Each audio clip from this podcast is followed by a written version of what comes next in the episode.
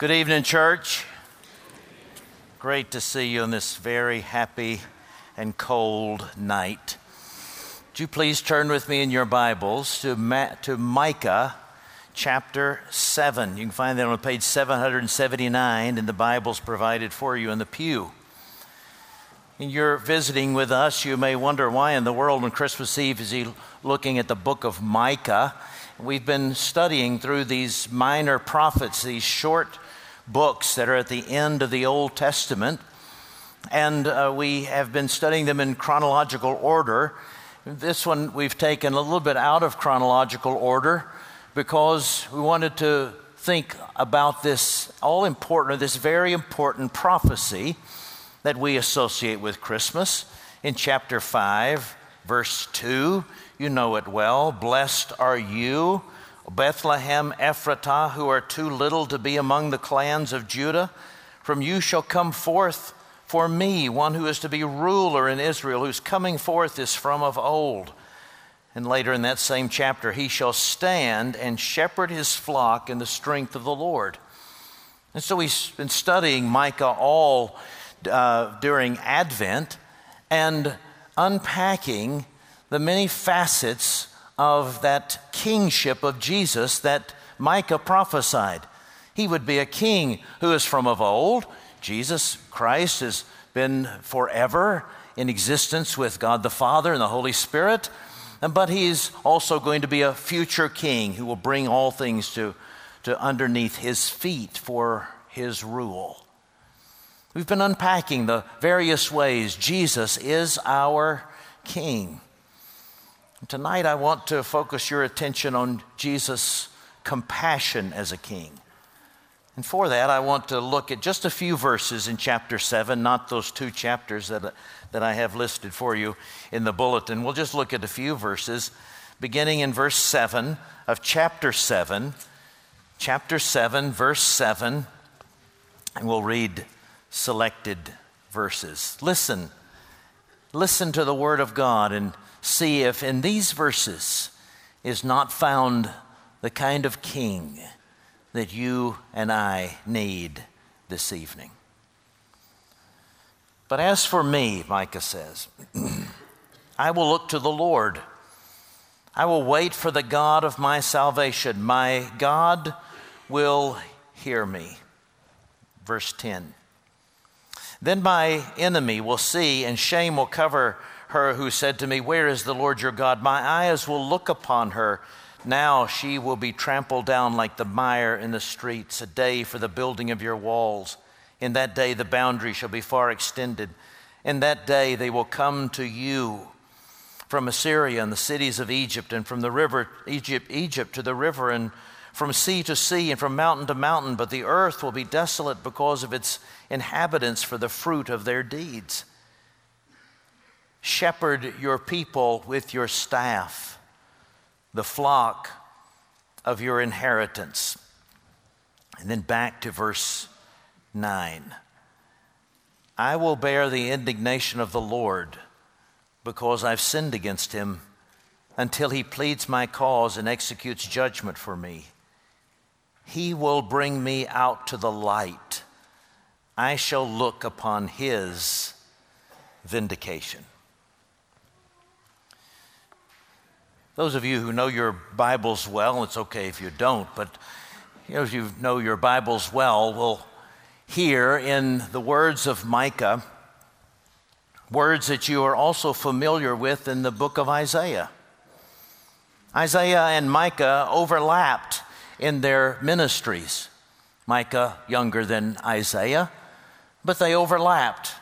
They were both calling the people of God to repentance away from their idols and, and away from their hopelessness, to return to the Lord. And, and, and then he warns that if they do not return to the Lord, he'll take them into exile, but exile in order to discipline them and to return them to faithfulness and to bring through them the Messiah. And a lot of interchange, a lot of, a lot of similar expressions between Isaiah and Micah. They both talk about kings, and a ruler. And they talk about beating plows into uh, your swords into plowshares and talk a lot about darkness and peace. And, and you know the familiar verse and verses that we associate with um, Christmas from Isaiah 9. People who walked in darkness have seen a great light, and people who dwelt in the deepest darkness, on them a light has shone. You might imagine, we might imagine then, if, if these two overlap, we could imagine that they would have a conversation with each other. And it, at one point, the younger Micah might say to his older mentor something like this Hey, Ike, I've been reading this very, very long book of yours. You know, I'm only fairly early into it, I've got 66. I've got about 59 chapters to go, 57 chapters to go. So, and and I, am confused by this verse that you have in chapter 9. You, you say, on the one hand, you say the people who, who were walking in darkness have seen a great light. On the other hand, you say those who have sat in darkness have seen a great light. You might consider revising that, making it consistent. Is it walking or sitting? Who's going to see the great light? Is it walkers or sitters? And Isaiah might say, Mike, here's the way it goes. I mean both.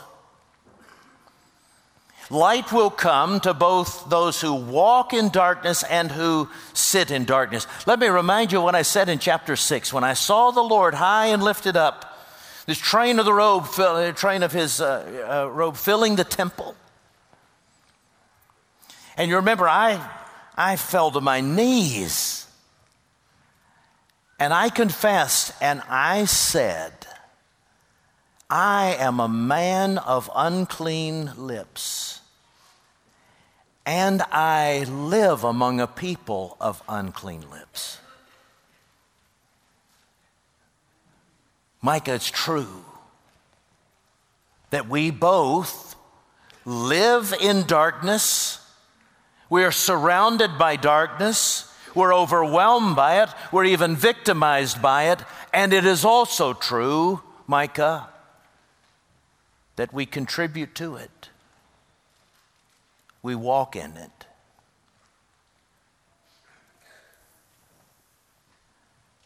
Somewhere, maybe after that conversation, Micah writes what we have in our verses hope, light, the promise of peace for those who walk in darkness and those who sit in darkness.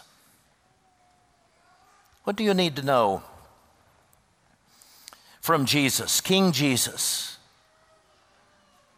for walking in darkness. For those of us, every one of us, who walk in darkness.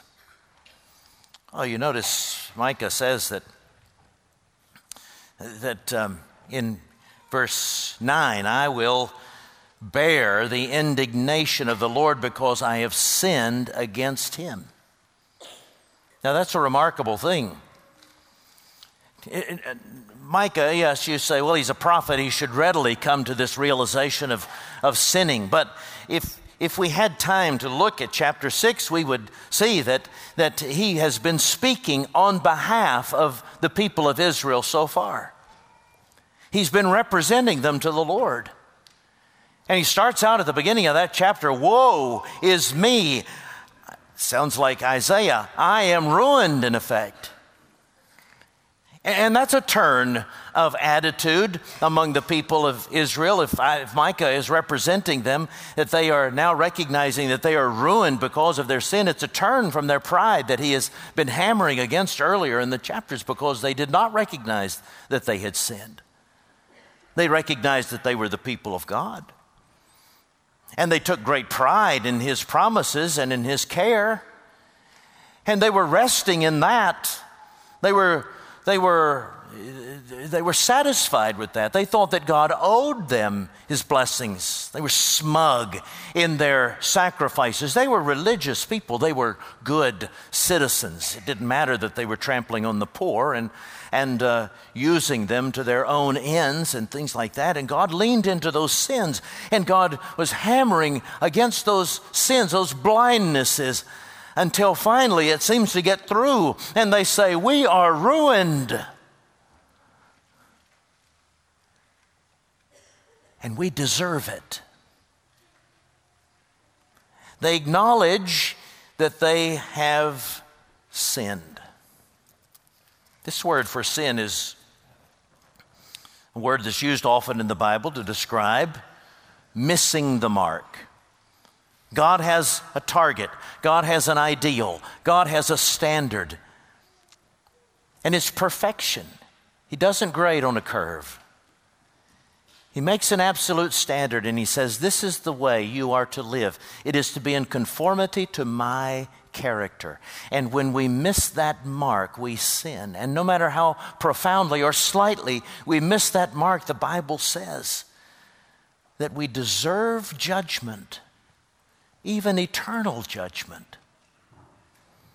These people have come to the point that they are acknowledging that, that what God has said about them is true. You are right when you say, when you describe the way I missed the mark, I deserve your judgment. And then they say, before that, before they acknowledge that they deserve his indignation, Notice in verse 7 As for me, I will look to the Lord, I will wait to the God of my salvation. It seems kind of reversed, doesn't it? We tend to think that once we are terrified, we're traumatized, frightened out of our skin, then we turn from our sin and ask God for salvation. But just the opposite has happened here. Yes, Micah has been warning them of the judgment that would come because of their sin, but in the midst of that, we, we've noticed as well, he reminds them of the grace of God. That God is only pointing out your sin because He knows that as long as you live this way, you will, you will live in a lesser way than He, descri- than, he, than he created you for. And so they say, We have heard in your voice, Micah, the promise of a God of salvation. We wait for that salvation. The root of this word is Jesus. And when they recognize how gracious God has been to them, though they have walked in the darkness, though they have lived in ingratitude, though they have turned their backs on His goodness, though they have been smug and prideful in their false righteousness, when they think on the richness of the salvation of God, the love of God coming in Christ Jesus, their hearts are melted and they say, We deserve your judgment. Have mercy on us forgive us. You know, if we have lived in Christian circles very long, or even in a, a, a, country where Christianity has been so, uh, so popular, so, so broadly accepted, we can take this idea of forgiveness for granted. We can think that, you know, everybody around the world knows about forgiveness. Everybody around the world knows that we should forgive, and everybody around the world wants to be forgiven. But do you know that that's just not true? Do you know there was no concept of forgiveness in Old Testament religions outside of, of uh, worship of God? There was no concept of forgiveness among the Greek gods. There was no concept of it. Now, there was the idea of, I've got to get these gods off my back. Or there's the idea that, that when gods get angry, they demand a payment or they demand a blood sacrifice to, to turn their wrath away, but no concept of, of a, a, a God who made things, who is superior to human beings, who would say, I love you. And even though you have wronged me, if you come to me, I will forgive you. There was absolutely no concept of that. It was only in the revelation of, of the gospel in the Old Testament, through the Old Testament prophets, and especially in the New Testament through the incarnation of Christ, that there was this idea that the God we know in our heart of hearts exists and has created everything and with whom we have to do, and that somehow we've, we've ticked him off and we've made him bad, and somehow the things that we are doing that, that are wrong, we, we shouldn't be doing them, and, and we deserve this judgment, that, that he offers forgiveness. A radical, new idea that that pain that's deep in your conscience can be, can be put away. It can be, it can be satiated. It can be calmed because God is able to forgive. And He was able to forgive because He sent His Son to pay the penalty that we owed to God. He died in our place. He shed His blood to make the perfect sacrifice. And if we just ask for that amazing. We can be forgiven by God, reconciled to Him, made His friend, made His child. Do you know that that concept is dying in our world? The concept of forgiveness. Well, it's, it's wasting away, passing away in our culture, isn't it? One strike and you're out.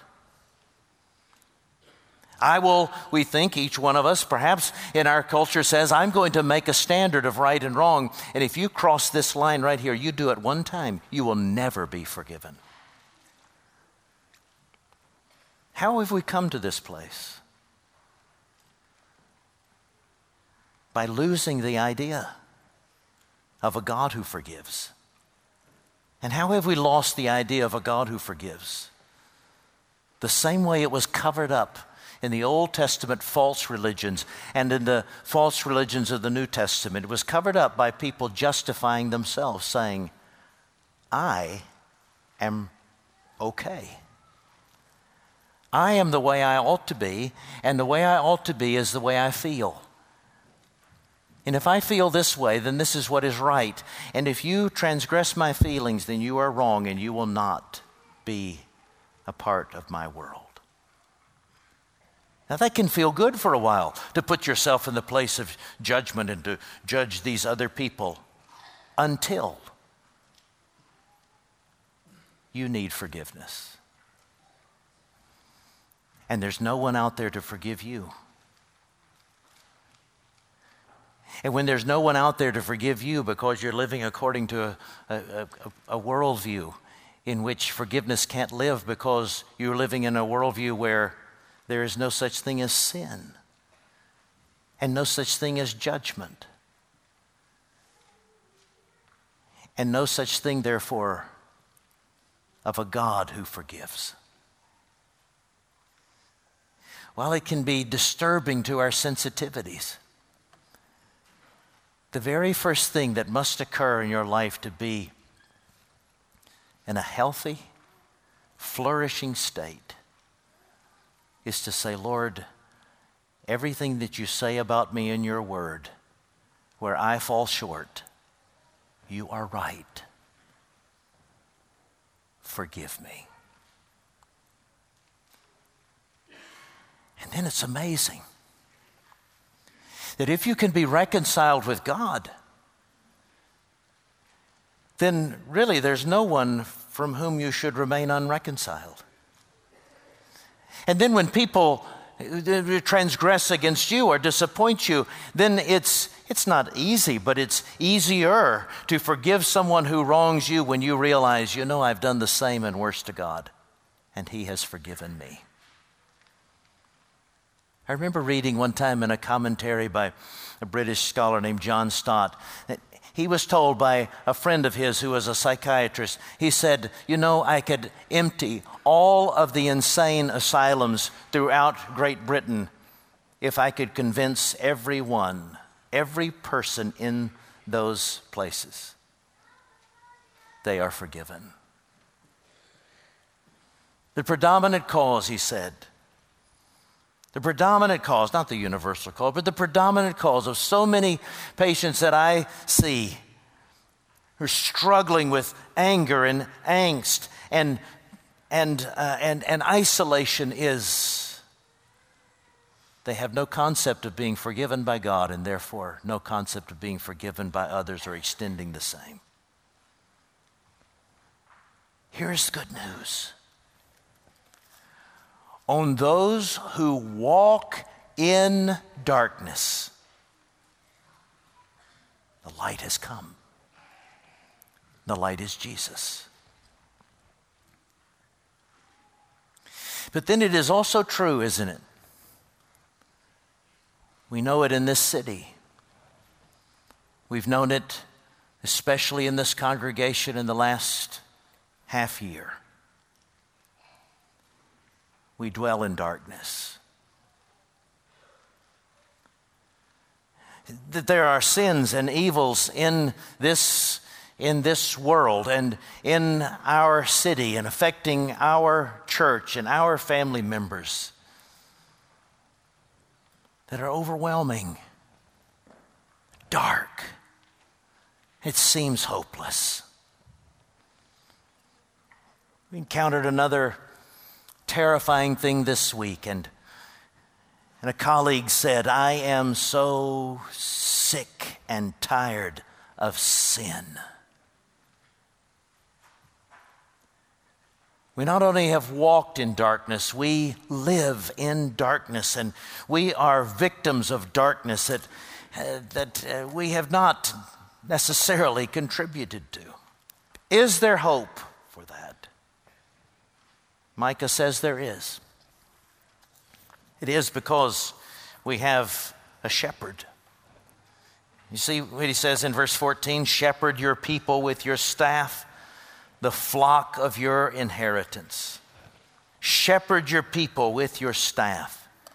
Where is the light in that word for us who dwell in darkness? Because you remember from Psalm 23 that there is that word translated staff can also be rod. Your rod and your staff, they comfort me.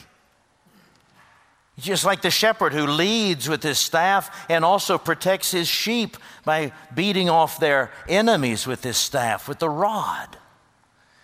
And the promise from Scripture is that this Jesus who is coming, he will be the scepter, he will be the rod of wrath against the darkness. The scepter will not depart from Judah, nor the ruler's staff from between his feet until tribute comes to him, and to him shall be the obedience of the peoples. There is this promise that this darkness that we experience will not always be true.